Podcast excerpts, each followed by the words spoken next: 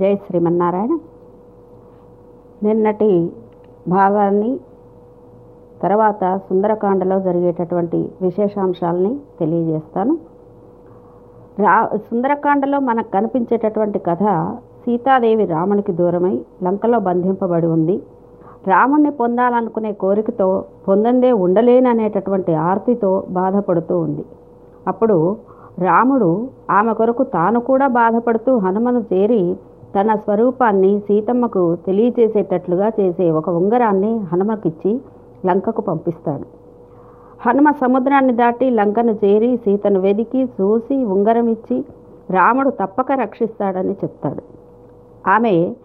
ఆమె విరోధుల్ని ఓడించి తిరిగి వచ్చి రాముడితో సీత కథను నివేదిస్తాడు. ఇది మనకు సుందరకాండలో కనిపించేటటువంటి కథాభాగం. మరి దీంట్లో ఇంకా నిగూఢమైనటువంటి అంతరార్థాలు నిక్షిప్తమై ఉన్నాయి ఈ కాండలో. అంటే మానవుడిగా జన్మించడం, ప్రకృతి బంధం నుంచి విడిపడాలనే కోరిక కలగడం, మహాపురుషుడైనటువంటి గురువుతో సమాశ్రయణం పొందడం, ఇవి జీవితంలో దుర్లభాలు. అవి కలిగినాడు భగవత్ప్రాప్తికి యోగ్యమయ్యే సౌందర్యం లభిస్తుంది. అటువంటి విశేషాంశాలని తెలియజేసేదే ఈ సుందరకాండ. ఇక సుందరకాండ కథలోకి వచ్చేద్దాం. హనుమ సముద్ర లంఘనానికి ఉద్యుక్తుడై మహేంద్ర పర్వతాన్ని అధిరోహించాడు. చాలా దూరం, 100 యోజనాల దూరం ఉన్నటువంటి సముద్రాన్ని దాటాలి అంటే ఎత్తైన పర్వతం మించి లంఘిస్తేనే కానీ ఆ సముద్రాన్ని దాటగలుగుతాడు. అందుకని చాలా ఎత్తైనటువంటి మహేంద్ర పర్వతాన్ని అధిరోహించాడు హనుమ. మరి అతని స్వరూపం ఎట్లా ఉంది? లంఘించడానికి సిద్ధంగా ఉన్నాడు. ముందుకో కాలు వెనకకో కాలు పెట్టి ఆకాశం వైపు చూస్తూ ఉన్నాడు. ఆకాశం వైపు చూస్తూ ప్రాణాల్ని బిగబట్టి 2 చేతులు ముందుకు జాచి, తోకను పైకెత్తి, నడుము సన్నం చేసి, చెవులు నిగిడించి నిలబడి ఉన్నాడు. సముద్రాన్ని లంఘించడానికి సిద్ధంగా ఉన్నటువంటి హనుమను వాల్మీకి మహర్షి చక్కగా వర్ణించి చెప్పారు. ఇక సుందరకాండలో తతో రావణ నీతాయా సీతాయా శత్రుకర్షణ ఈయేష పదమన్వేష్టుం చారణాచరితే పథీ. మొట్టమొదటి శ్లోకం ఇది. పిమ్మట రావణ్ణి చేత కొనిపోబడినటువంటి సీతను వెతకడానికి బయలుదేరాడు హనుమ. మరి ఆ వెతకడానికి బయలుదేరినటువంటి హనుమ ఎలా ఉన్నాడు అంటే శత్రుకర్షణుడు, అంటే శత్రువులను కృషింపచేసేటటువంటి వాడు. మరి ఎటువంటి పదంలో, ఏ మార్గంలో బయలుదేరాడు అంటే చారణ చరితే పది, చారణులు తిరిగేటటువంటి మార్గము. చారణులు అంటే ఖేచరులు అంటారు. ఖేచరులు అంటే ఆకాశంలో చరించేటటువంటి వాళ్ళు. ఆకాశంలో చరించే కిన్నెర కింపురుష గంధర్వులు తిరిగేటటువంటి ఆ గగనంలో ఆకాశం నుంచి ప్రయాణం కొనసాగిస్తున్నాడు. కొనసాగించాలని సంకల్పం చేసుకున్నాడు. అలా అయితేనే కానీ ఆ 100 యోజనాల విస్తీర్ణం కలిగినటువంటి ఈ సముద్రాన్ని దాటగలుగుతాడు. ఇది చాలా ముఖ్యమైనటువంటి శ్లోకం. ఇది వీలైతే ప్రతినిత్యం చదువుకుంటే కూడా చాలా మంచిదని మన పెద్దలు చెప్తారు. దీంట్లో ఉన్నటువంటి విశేషం ఏంటంటే ఈ శ్లోకాన్ని అనుసంధానం చేయడం వల్ల చికిత్స చేయడానికి కూడా వీలుగాని రోగాలు నయమైపోతాయట. ఏంటండి ఈ శ్లోకంలో ఉన్నటువంటి అంత గొప్ప విశేషం అంటే, వాల్మీకి మహర్షి చేసిన గొప్ప విశేషం ఏంటి అంటే, రామాయణం 24,000 శ్లోకాలు కలిగినటువంటిది. ఈ 24,000 శ్లోకాలకు గాయత్రి మంత్రంలో ఉన్న 24 అక్షరాలను నిక్షిప్తం చేసి ఉంచాడు. దాంట్లో ప్రతి 1000వ శ్లోకానికి ఒక బీజాక్షరం పడుతుంది ఈ గాయత్రి మంత్రంలోంచి. అదే బీజాక్షరం ఇక్కడ ఈ శ్లోకంలో ఉంది. వా అనే అక్షరం గాయత్రి మంత్రంలో ఉన్నటువంటి బీజాక్షరం. కనుకనే ఈ శ్లోకంలో రహస్యమైనటువంటి అర్థం కూడా నిక్షిప్తమై ఉంది. ఏమిటా రహస్యమైన అర్థము అంటే, భగవదాజ్ఞను పొంది భగవద్దత్తమైనటువంటి అంగుళీకాన్ని తీసుకుని భగవంతుడి నుండి వేరు చేయబడినటువంటి జీవుణ్ణి అన్వేషించడానికి ఆచార్యుడు సంకల్పించాడు. అంటే ఆచార్యుని యొక్క స్వరూపం ఏంటో మనకు ఈ శ్లోకంలో విశదపరచాడు. అట్లా బయలుదేరినటువంటి హనుమ ఎటువంటి వాడు అంటే శత్రుకర్షణుడు అనే పదాన్ని ఇక్కడ ప్రయోగించడం జరిగింది. శత్రుకర్షణుడు అంటే శత్రువును కృషింపచేసేటటువంటి వాడు. హనుమ సీతమ్మను హింసించేటటువంటి రావణాదులైన రాక్షసుల్ని కృషింపచేయజాలినవాడు అనేది మనకు పైకి కనిపించేటటువంటి అర్థం. కానీ మరి ఆచార్యుడు కూడా శత్రుకర్షణుడే. ఎట్లా శత్రుకర్షణుడు? ఆచార్యుడు మన శత్రుకర్షణుడు ఏ విధంగా అవుతాడు అంటే, మనకు శత్రువులేవి, జీవుడికి శత్రువులు ఏవి అంటే భగవత్ప్రాప్తికి ప్రతిబంధకాలే శత్రువులు. భగవత్ప్రాప్తికి ప్రతిబంధకాలు ఏవయ్యా అంటే, ఒకటి తాను స్వతంత్రుడను అని భావించడం. తాను స్వతంత్రుడనని భావించడం అంటే నేనే, అన్ని చేసేది నేనే, అన్ని నా వల్లనే జరుగుతున్నాయి అని అనుకోవడమే, నాది అనే అహంకారమే ఇక్కడ నేను స్వతంత్రుణ్ణి అని భావించడం. ఇక రెండవది తాను కానీ ఇతరులు కానీ ఇంకెవ్వరూ కూడా రక్షింపలేరు, నేనే రక్షిస్తున్నా వాళ్ళందరినీ అని అనుకోవడం. అంటే అనన్యార్హ శేషత్వం, అనన్యార్హ రక్షకత్వం ఇక్కడ కావాలి. ఇక్కడ నేను అన్నీ భగవంతుడే అనే భావన కలగదు. ఎందుకు అంటే ఈ మనకు భగవత్ప్రాప్తికి విరోధులైనటువంటి శత్రువులు మన వెంట ఉన్నారు కనుక. ఇక మూడోది భగవత్ప్రాప్తి తన ప్రయోజనం కోసమే అని భావించటం మూడోది. ఇది అనన్యార్హ భోక్తృత్వం, దీన్నే ఆకారత్రయము అంటారు. ఈ మూడు కూడా మనకు ఇక్కడ తాను స్వతంత్రుడనని భావించడం, తనను తాను కానీ ఇతరులు కానీ రక్షిస్తారు అని అనుకోవడం, భగవత్ప్రాప్తి తన కోసమే అని అనుకోవడం, ఈ మూడు కూడా భగవత్ప్రాప్తికి విరోధులు. ఈ విరోధుల్ని పోగొట్టగలిగినటువంటి వాడే గురువు. అలాంటి గురువు మనకు కావాలి. అంటే తాను భగవంతుడికే చెందినవాడనని, భగవంతుడే తనకు రక్షకుడని, తాను చేసే పని భగవంతుని కొరకే అని తెలుసుకున్నవాడే శత్రుకర్షణుడు. అటువంటి గురువు మనకు కావాలి.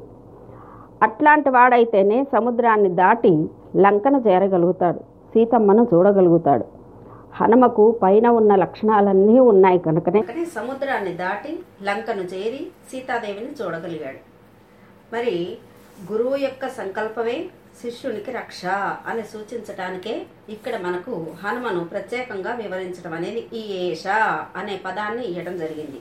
అంటే సంకల్పించాడు, ఉద్యుక్తుడై సముద్రాన్ని దాటడానికి సంకల్పించాడు, లేదా ఆకాశ మార్గంలో సముద్రాన్ని దాటడానికి సంకల్పించాడు అనేది చెప్పడం జరిగింది. అంటే భగవత్ సంకల్పం కంటే ఆచార్య సంకల్పమే మనల్ని రక్షించేది అనేది దీన్ని బట్టి మనకు తెలుస్తుంది. అంటే సీతమ్మ ఉన్న చోటును వెదకడానికి సంకల్పించాడు.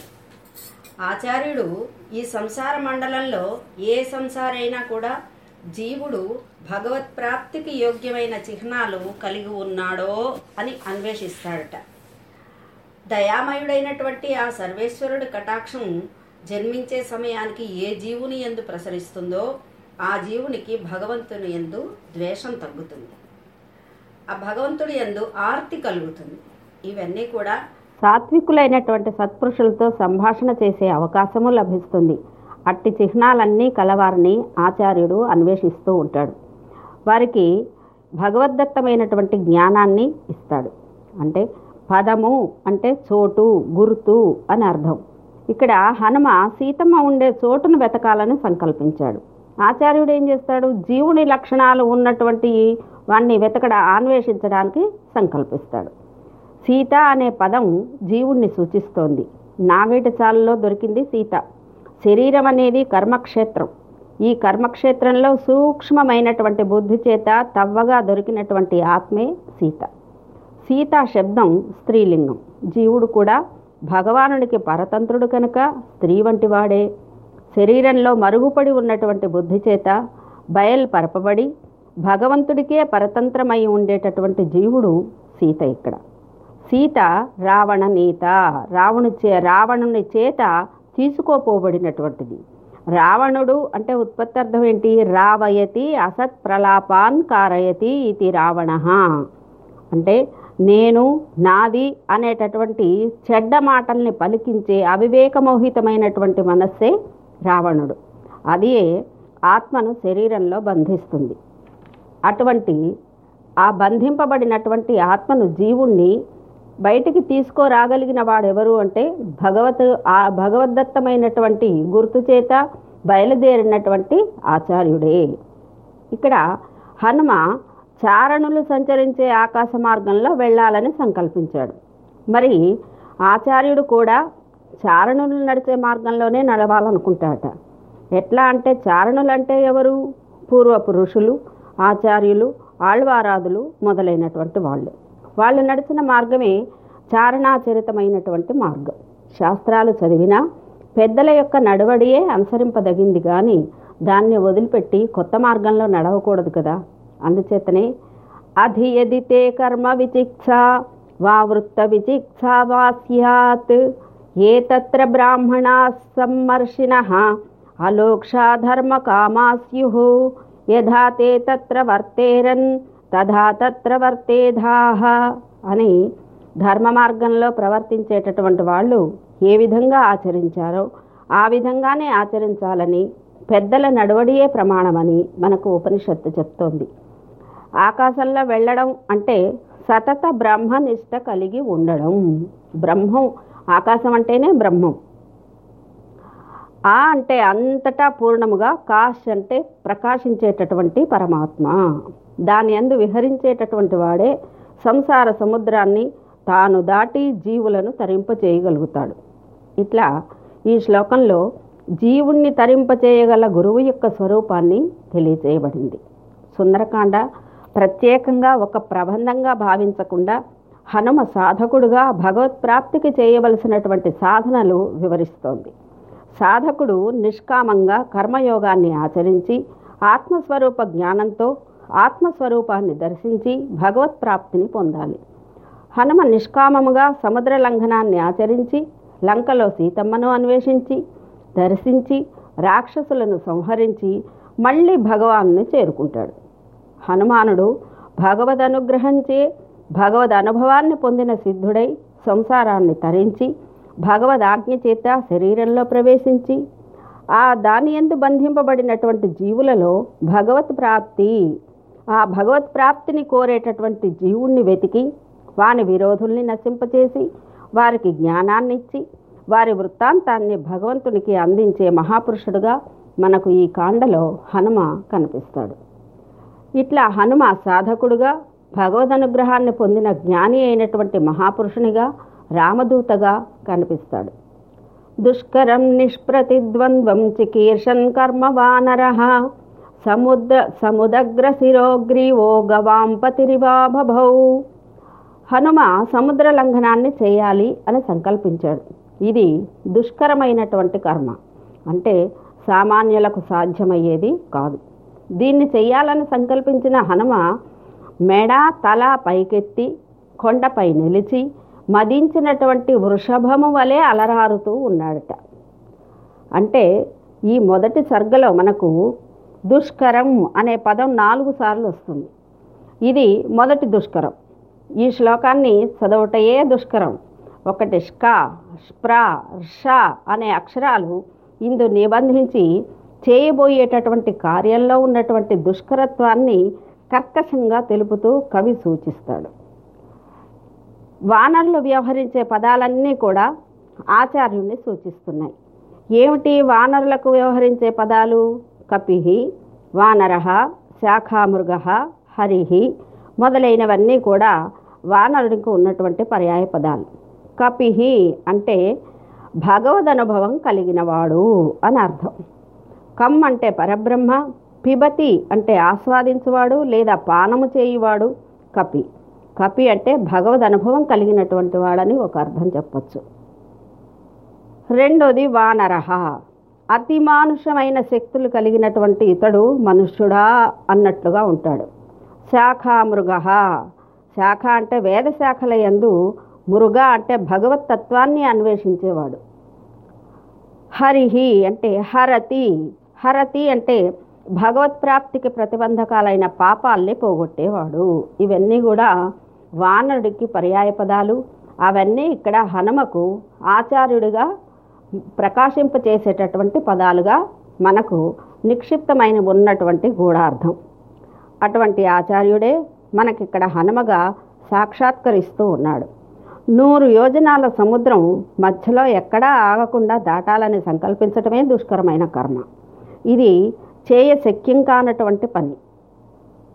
సంసార సముద్రాన్ని ఏ ప్రతిబంధకాలు లేకుండా దాటాలి అని ప్రయత్నించడం కూడా దుష్కరమే. ఈ అధ్యవసాయం కలిగిన నాడు కానీ ఆ సంసార సాగరాన్ని దాటలేడు. అప్పుడతడు గవాంపతి ఇవ వృషభరాజం వలె ప్రకాశించాడట. వృషభం అంటే ఏది? అడ్డు వచ్చినా కూడా ఆగకుండా ఎట్లా ముందుకు తోసుకొని పోతుందో అటువంటి పోవడానికి ఉద్యుక్తుడైన వాడు వృషభం. ఇక్కడ గురువు కానీ లేదా సాధకుడు కానీ తను ప్రతి శ్వాసలో కూడా మంత్రాన్నే అనుసంధిస్తూ ఉంటాడు. మంత్రస్వరూపుడే కావాలి, అటువంటి వాడే గురువు. గవాంపతి అంటే మంత్రరాజము వలె ప్రకాశించేవాడు. అంటే ప్రతి నిమిషాన్ని కూడా మంత్ర సాధనతో నిక్షిప్తం చేయగలిగినటువంటి వాడే గురువు. ఇట్లా సంకల్పించిన తర్వాత కొండ మీద సమతలంగా ఉన్నటువంటి వైడూర్యముల వంటి రంగు కలిగిన పచ్చిక బయళ్లలో ధీరుడైన హనుమ హాయిగా ముందుకు వెనకకు నడుస్తూ ఉన్నాడట. కొండపైన సమతలమైన వైడూర్యం వంటి రంగు కలిగినటువంటి పచ్చిక బయళ్ళు. ఇక్కడ పచ్చిక బయళ్ళే మానవుడికి జీవితంలో కనిపించేటటువంటి విషయభోగాలు, ఇంద్రియ సుఖాలు. వానిలో విహరించేటప్పుడు వాని యందు తన మనసు రమించకుండా తాను ఎగరదలిచేటటువంటి ఆకాశాన్నే ఆకాశం అంటే పరబ్రహ్మాన్నే చూస్తూ నడవాలి. ఇక్కడ విషయ సుఖాలకు అనురక్తి పెంచుకున్నాడు అంటే పరబ్రహ్మాన్ని తెలుసుకోలేడు. ధీరః యథాసుఖం అనే పదాలు ఇక్కడ రహస్యార్థాన్ని సూచిస్తూ ఉన్నాయి. ధీ అంటే బ్రహ్మజ్ఞానమున, రా అంటే రమించేవాడే ధీరుడు. బ్రహ్మజ్ఞానంలో తిరిగేటటువంటి వాడే ఇక్కడ ధీరుడు. పచ్చిక బయళ్లల్లో తిరగడానికి ధైర్యం అక్కర్లేదు. ఇక్కడ ధీరః అను పదం బ్రహ్మజ్ఞాన నిష్ఠుడై ఆ బ్రహ్మానుభవానికి భంగం లేకుండా విషయముల యందు విహరించుతున్నా దాన్ని సూచించడానికే ఇక్కడ విషయములందు విహరించుతున్నాడు అని సూచించడానికే ఇక్కడ ఈ పదం ప్రయోగించబడింది. ఇక్కడ హనుమ నడుస్తూ ఉండగా చెట్లపై పక్షులు బెదిరిపోయాయట. గుండె చెట్లను రాపాడిందట. ఎన్నో మృగాలు చనిపోయాయట. బలమైన పెద్ద సింహం వలె ఇప్పుడు హనుమ కనిపిస్తూ ఉన్నాడు. నల్లని, ఎర్రని, పచ్చని రంగులు కలిగిన చిత్రవర్ణముల ధాతువులతో ఆ కొండ నిండి ఉన్నది. కామరూపాలు కలిగిన యక్షులు, కిన్నరులు, గంధర్వులు ఆ కొండపై నివసించి ఉన్నారు. ఆ కొండ యొక్క ఉపరితలమున నిలిచిన కపివరుడు మడుగులో నిలిచిన ఏనుగులాగా కనిపిస్తున్నాడు. అట్లా నిలిచి సూర్యునికి, ఇంద్రునికి, వాయువుకు, బ్రహ్మకు, భూతములకు నమస్కరించాడు. ఒక్కసారి తూర్పు దిక్కుగా తిరిగి తన జన్మకు కారణమైన వాయువునకు నమస్కరించి దక్షిణ దిక్కునకు పోదలిచి శరీరాన్ని పెంచాడు. రాముని వృద్ధికై సముద్రాన్ని దాటడానికి నిశ్చయించిన హనుమ పర్వదినాల్లో పొంగుతున్న సముద్రం వలె అంతకంతకు పైకి ఎదిగిపోయాడు. సముద్రాన్ని దాటదలిచిన వాడై శరీరాన్ని కొలతకు అందనంతగా పెంచాడు. తన చేతులతో, పాదాలతో పర్వతాన్ని అదిమి పట్టాడు. అట్లా నొక్కగానే కొండ కదిలి పూసిన పూలన్నీ రాలిపోయాయి. రాలిన పూలతో నిండిన కొండ పూలకొండ వలె భాసించింది. మదించిన ఏనుగు నుండి మదము కారినట్టు కొండ నుండి నీరు కారుతూ ఉంది. బంగారు, వెండి, కాటుక రంగుల నీటిధారలు కారుతూ ఉన్నాయి. నల్లని మనశిలలు కిందికి పడుతూ ఉన్నాయి. ఇంకా గట్టిగా నొక్కాడు. గుహల్లో ఉన్న జంతుజాలం వికృత స్వరాలతో మహానాదాన్ని చేశాయి. ఆ ధ్వని దిక్కులంతటా వినిపించింది. అతడు ఇంకా గట్టిగా నొక్కాడు. పాములు విషం కక్కుతున్న పడగలు కొట్టి రాళ్లను కాటు వేస్తున్నాయి. కాటు వేసిబడిన ఆ మహాశిలల నుండి అగ్నిహోత్రం బయలుదేరింది. శిలలు బద్దలైపోతున్నాయి. విషమును హరింపజాలిన ఓషధులు ఎన్నో ఆ పర్వతంలో ఉన్నాయి. కానీ ఆ విషమును ఆ ఔషధులు శమింపలేకపోయాయి. ఆ కొండ మీద స్త్రీలతో కూడి పానము సేవించుతున్న విద్యాధరులు ఈ అలజడిని చూసి కొండ బద్దలైపోతుందే అని భయపడ్డారు. బంగారు మద్యపాత్రల్ని అక్కడే వదిలిపెట్టి ఎంతో విలువైన భోజన పాత్రల్ని, ఆహార పదార్థాలని, ఆయుధాలని అన్నిటినీ వదిలి మద్యపానం చేత మదించిన వారు ఉన్నవారు ఉన్నట్లే ఆకాశానికి ఎగిరిపోయారు. ఆ ఆకాశం పైన నిలబడి భార్యలతో కలిసి ఆశ్చర్యంగా చూస్తూ ఉన్నారు. ఇంతలో ఆత్మజ్ఞాన సంపన్నులైన ఋషులు కొందరు ఆకాశం పైన నిలబడి వాయుపుత్రుడగు హనుమను పర్వత సదృశుడై మహావేగం కలిగినటువంటి సముద్రాన్ని దాటబోతున్నాడే, ఈ దుష్కరమైన కర్మను రాముని కొరకు వానరుల కొరకు ఇతడు చేయబోతున్నాడు, పొందడానికి శక్యంగానే అవతలి ఒడ్డును పొందదలిచాడు అని అనుకుంటున్నారు.